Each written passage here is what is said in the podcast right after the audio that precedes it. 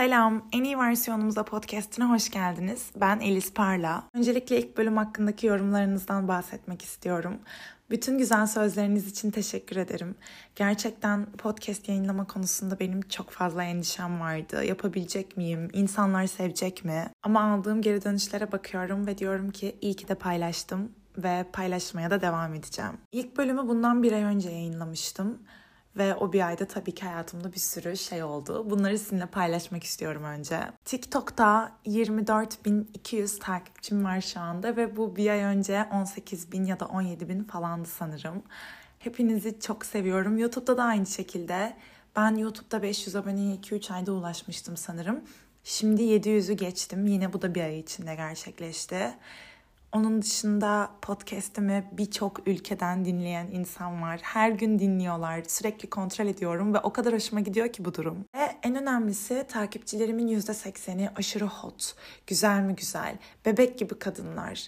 Gerçekten yaptığım şeyi çok seviyorum. Kitlemi çok seviyorum. Size aşığım ya. Hakikaten ben size aşığım. Dediğim gibi istikrarlı bir şekilde de büyümeye devam ediyoruz. Nazar değmesin şöyle bir tık tık tık vuracağım maşallah.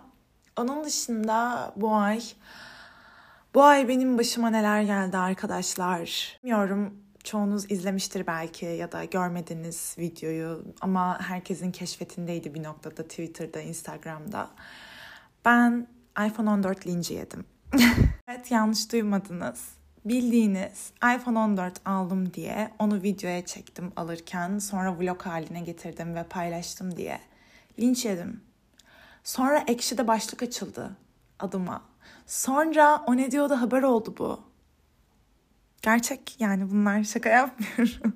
Gerçekten şaka olmasını isterdim ama değil. Özellikle Ekşi'de o kadar ileri noktaya gidilmiş ki Twitter'da da bu arada. İnsanlar keşke ölsen yazmışlar. İnanamazsınız ya. Videoyu TikTok'tan izleyebilirsiniz. Instagram'da da var bu arada. Videoda o kadar fazla eleştirilecek şey buldu ki insanlar. İşte görgüsüzlüğüm mü kaldı, giydiğim kıyafet mi eleştirilmedi, konuşma tarzım mı eleştirilmedi, o videoda söylediğim kelimelerle mi dalga geçilmedi. Sürekli olarak Twitter'dan mention geliyordu, hakaret mentionları, DM, işte yorumlarıma. insanlar çıldırmış gibi saldırmaya başladılar. Bu benim başıma 2-3 sene önce gelseydi muhtemelen çöküşe falan geçerdim bu kadar kötü yorumun arkasından. Yorumlar beni gerçekten etkilemedi çünkü %90'ı zaten anonim hesap. E geri kalanı da aşırı low bir mindsetten yani işte kadın düşmanı falan filan. Ama yaşadığım bu olayla şunu tekrar anladım. Happy bitches ain't hating. Hating bitches ain't happy. Period. Hani ne diyorum?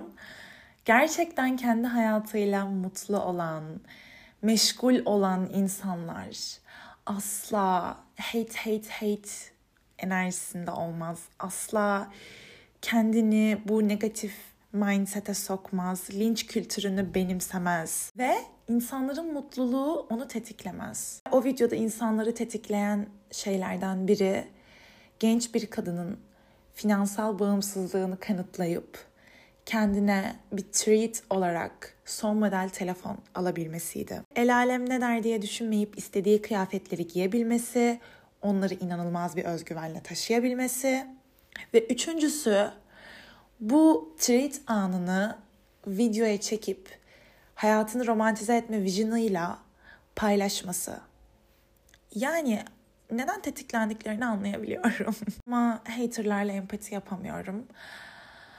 Bu konuyla alakalı fazla da konuşmak istemiyorum aslında ama benim hayatımda çok böyle komik bulduğum, çok gurur da duyduğum bir yandan falan bir anı olarak kalacak. O yüzden hissettiklerimi ve linç kültürünün bir mağduru tırnak içinde olarak bu tarz durumlarda nasıl bir bakış açısına sahip olmalıyızı size anlatmak istedim aslında. Yani bu tarz durumlarda hemen atlayan, saldırmaya yer arayan insanların ben gerçekten çok kompleksli olduklarını ve kendi mutsuzluklarını yansıtacak bir şey aradıklarını ve işte bulunca da yapıştıklarını düşünüyorum. Böyle insanlar var ama gerçekten destekleyen de çok fazla insan vardı. O yüzden ne yaparsanız yapın mutlaka sizi eleştiren, yargılayan birileri çıkacak bir şeyler söyleme haddini kendinde bulan insanlar olacak. Bu tarz insanların nasıl bir bakış açısıyla yaklaştıklarının farkında olun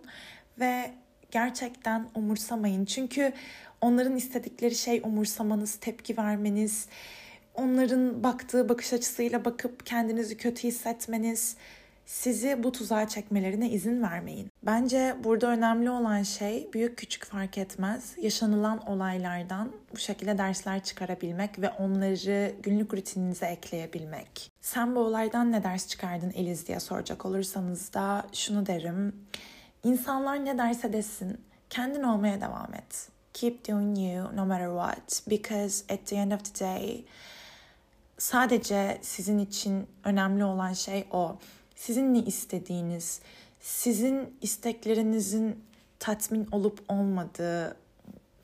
That's all that matters. Yani önemli olan tek şey bu. Ben özel anlarımı kayıt altına almak istiyorsam bunu yapmaya devam edeceğim. Bunları paylaşmaya devam edeceğim. Cause that's what I like. O yüzden hayatımı romantize ettiğim için eleştiriliyorsam bu eleştirileri ciddiye alamayacağım. Çünkü bu eleştirilerin hayatını dramatize eden insanlardan geldiğini çok iyi biliyorum. Hayatı romantize etmek aslında bu bölümde konuşmak istediğim konulardan biri. Ben insanları ikiye ayırıyorum. Az önce de söylediğim gibi. Hayatı dramatize etmeyi seçenler, hayatı romantize etmeyi seçenler. Meme var, Twitter'da falan da çok kez paylaşılıyor animasyon gibi çizim gibi yani bilmiyorum animasyon doğru kelime oldu mu da. Neyse işte trende iki tarafta yolcu aynı kişi biri böyle manzaranın olduğu tarafta oturuyor. İşte ışıklar falan çok güzel. Diğeri sadece dağların olduğu tarafta daha karamsar bir hava falan. Ama tren boş. Aslında o trende o karamsar tarafta oturan kişi ışığa bakan manzaranın olduğu tarafa oturmayı seçebilirdi ya da tam tersi manzaraya bakan kişi karamsar tarafta oturabilirdi. Ama seçimleri üzerine iki farklı deneyim yaşıyorlar. Bence hayatı romantize ve dramatize etmeyi çok iyi özetleyen bir görsel ve en önemli mesajı seçiminiz doğrultusunda deneyimler yaşıyorsunuz. Yani hayatımızı nasıl yaşayacağımız aslında bizim elimizde. Bunu romantize etmeyi de seçebilirsiniz. Ve işte manzaraya bakan, keyifli yolculuk geçiren biri de olabilirsiniz. Ama dramatize etmeyi seçip böyle içinizi karartacak tarafta oturup da o yolculuğu tamamlayabilirsiniz. Ama günün sonunda ikisi de aynı sürecin içindeler. Sadece o süreci yaşama şekilleri farklı. İkisi için de zaman akıyor. O süreç zaten geçecek ama bunu değerlendirme şekilleri apayrı. Peki hayatımızı nasıl romantize ederiz? Bence öncelikle hayatınızın romantize edilmeye değer olduğu kafasına girmeniz lazım. Nasıl? Benim hayatım romantize edilmeye değer çünkü ben çok değerliyim ve hayatımın romantize edilmesini sonuna kadar hak ediyorum. Yani günlerinizi bir movie star gibi yaşıyorsunuz ve günün sonunda kendinizi gerçekten bir movie star gibi hissediyorsunuz. Ve hayatınızı romantize etmek aslında o kadar kolay ki bunu sabah rutininizle yapabilirsiniz spora giderken uyumlu bir takım giyerek yapabilirsiniz. Bilmiyorum daha böyle bir sürü şey sayabilirim. Mesela aşırı yoğun geçen bir aydan sonra spa'ya, masaja gidebilirsiniz. Ya da atıyorum gün içinde motive hissetmediğiniz durumlarda kendinize en sevdiğiniz kahve siparişinizi söyleyebilirsiniz. Bunlar kulağa klişe bile gelse ki bana hiç gelmiyor ama bazı insanlara geldiğini biliyorum. Gerçekten işe yarayan taktikler, güzel treatler.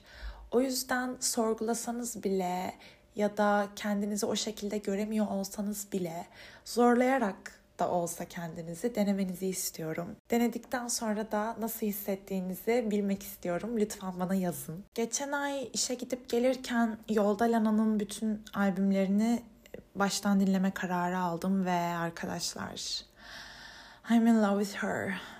İnanamıyorum ya. Bu kadar geç kalmış olmama inanamıyorum. Çünkü ben işte hiç şarkılarını vesaire biliyordum genelde. Bütün albümleri hiç dinlememiştim. Ve öyle bir dive in oldum ki ilk albümden itibaren. Şu anda şeydeyim. Norman fucking Rockwell. Galiba kaç kaldı? Blue Bannisters kaldı. 2-3 albüm kaldı galiba. 2 albüm son albüm dışında. Neyse inanılmaz bir kadın. Hayatı romantize etmek nedir? Lana'dır. Neden böyle söyledim? Çünkü kadın toksik şeyleri bile romantize edebiliyor. İnanılmaz ya. Bu nasıl bir beceri, bu nasıl bir vision. Bu, yani she is way ahead of her time. Çok çok hoşuma gitti. Tam bir queen, tam bir idol. Çok seviyorum. Sadece Lana dinliyorum. Yani Lana Del Rey eramdayım. Literally. Ondan da çok inspire olduğumu söylemem gerekir. Özellikle o dişil enerjisi, o bebekliği, o Old Hollywood esintileri. Bu arada Old Hollywood'daki femme fatale dişil enerjiye ben bayılıyorum. İşte Merlin'ler, Rita'lar vesaire vesaire. O glamour benim aşık olduğum bir era. Lana bunu çok güzel mixliyor inanılmaz bir kraliçe ya. Ama tabii ki bu bölümün konusu Lana'nın yaptığı gibi toksik şeyleri romantize etmek değil ve zaten Lana da sadece toksik şeyleri romantize etmiyor arkadaşlar. Ama böyle şarkıları da var. Biz o şarkılardan bahsetmiyoruz bu bölümde. Onun altını çizmek istiyorum. İşte The Other Woman'lar falan çok iyi şarkı bu arada ama dediğim gibi onlar değil. Yani ben genel olarak Lana'nın o heavenly sesi, o vibe'ı, o soundları, stili, atıyorum High by the Beach'in klibindeki o ev, Oceanside, o sabahlığı vesaire bunlara çok inspire oluyorum. Oldum. Mesela o evde future boyfriendimle bir tatil yapmak isterim. Yani bana böyle şeyler düşündürtüyor açıkçası. Bunu da buradan manifest etmiş olayım. Yani hayatımı romantize etmekle obsessed olduğum bir eramdayım. Aynı zamanda Lana Del Rey eramdayım. Ve hayatımı romantize etmenin gerçekten çok iyi bir manifest yöntemi de olduğunu düşünüyorum. Nasıl? Ben her anımı romantize edip güzelleştirmeye çalıştıkça, gündelik olarak bunu yaptıkça hayatımın tamamını aslında güzelleştiriyorum ve istediğim bütün güzellikleri hayatıma daha kolay çekebiliyorum. Geleceğimi şu anı güzelleştirerek çok çok daha fazla güzelleştiriyorum. Zaten bence hayatı romantize etmek bu yüzden bu kadar güçlü bir şey. Ama tabii ki at the end of the day it's life. Kötü günleriniz de olacak. Ama bir gününüz kötü oldu diye artık ondan sonraki günlerde o şekilde devam etmek zorunda değil.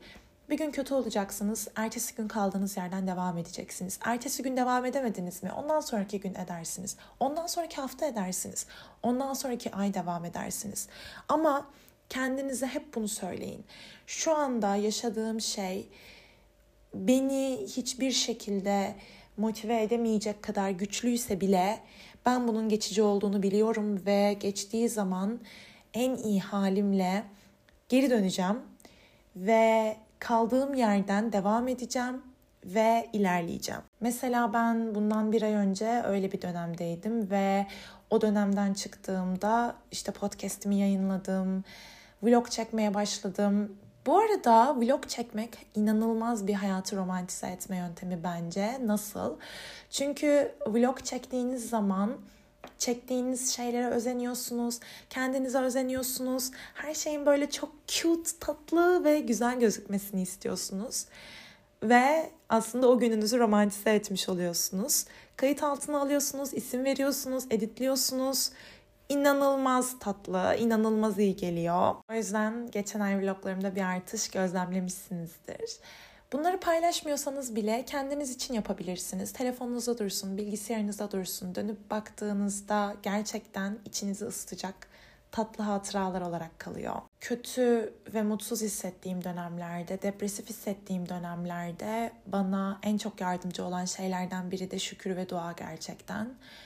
Benim hayatımda her zaman yeri vardı şükür ve duanın. Ama son zamanlarda şunu fark ettim. Kötü hissettiğim zaman, mutsuz hissettiğim zaman dua ediyorum bu hissin geçmesi için. Ve bir zaman sonra gerçekten geçiyor, iyi hissediyorum ve bu duam kabul olmuş demek oluyor aslında. Ama iyi hissettikten sonra duam kabul olduğu bilincinde olmadığımı fark ettim. Yani günlük olarak şükrediyorum ama yaşadığım o kötü günde ettiğim dua kabul olduğu için iyi hissettiğimin çok farkında olmadığımı fark ettim. Demek istediğimi anlatabildim mi? Yani Doğan kabul olduğu için iyi hissettiğinden dolayı şükür etmek lazım ve son zamanlarda farkına vardım bunun. İyi hissettiğinin daha çok farkında oluyorsun bu şekilde ve iyi hissettiğinin daha çok farkında olursan daha çok iyi hissedersin. Dualarının kabul olduğunun farkında olursan daha çok dua edersin. Daha çok şükredersin. Günlerini daha çok böyle geçirirsin ve şükür ve duayı hayatına daha çok katmış olursun ki katmalısın da. Yani şükür ve dua alışkanlığına sahip olmak, bu bilinçte olmak çok önemli bence. Çünkü yalnız hissettiğimiz zamanlarda en büyük destekçimiz oluyor. Ben Allah'a inanıyorum ve yalnız hissettiğim zaman gerçekten onun varlığını yanımda hissetmek bana çok güç veriyor. Belimi doğrultuyor.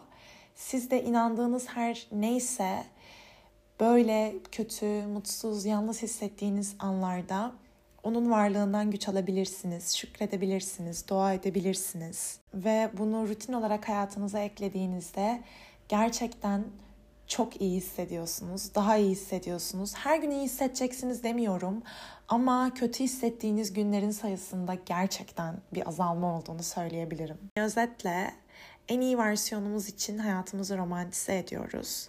Şükür bilincinde oluyoruz ve kendimizi güçsüz hissettiğimiz zamanlarda doğadan güç alıyoruz. Bütün bunları kendimize değer verdiğimiz için yapıyoruz ve başkalarının bizim hayatı yaşayış tarzımızla alakalı söylediği hiçbir şeyi ama hiçbir şeyi umursamıyoruz. Hepinizi çok seviyorum. Dinlediğiniz için çok teşekkür ederim. Bakalım bir sonraki bölüme kadar neler olacak. Heyecanla bekliyorum. Eğer podcast hoşunuza gidiyorsa Apple Podcast'te ve Spotify'da puanlayabilirsiniz. Hatta Apple Podcast'te yorum da yapabilirsiniz. Hepsini okuyorum. Son olarak beni bütün platformlarda Elis Parla olarak bulabilirsiniz. Kendinize çok iyi bakın. Bye bye.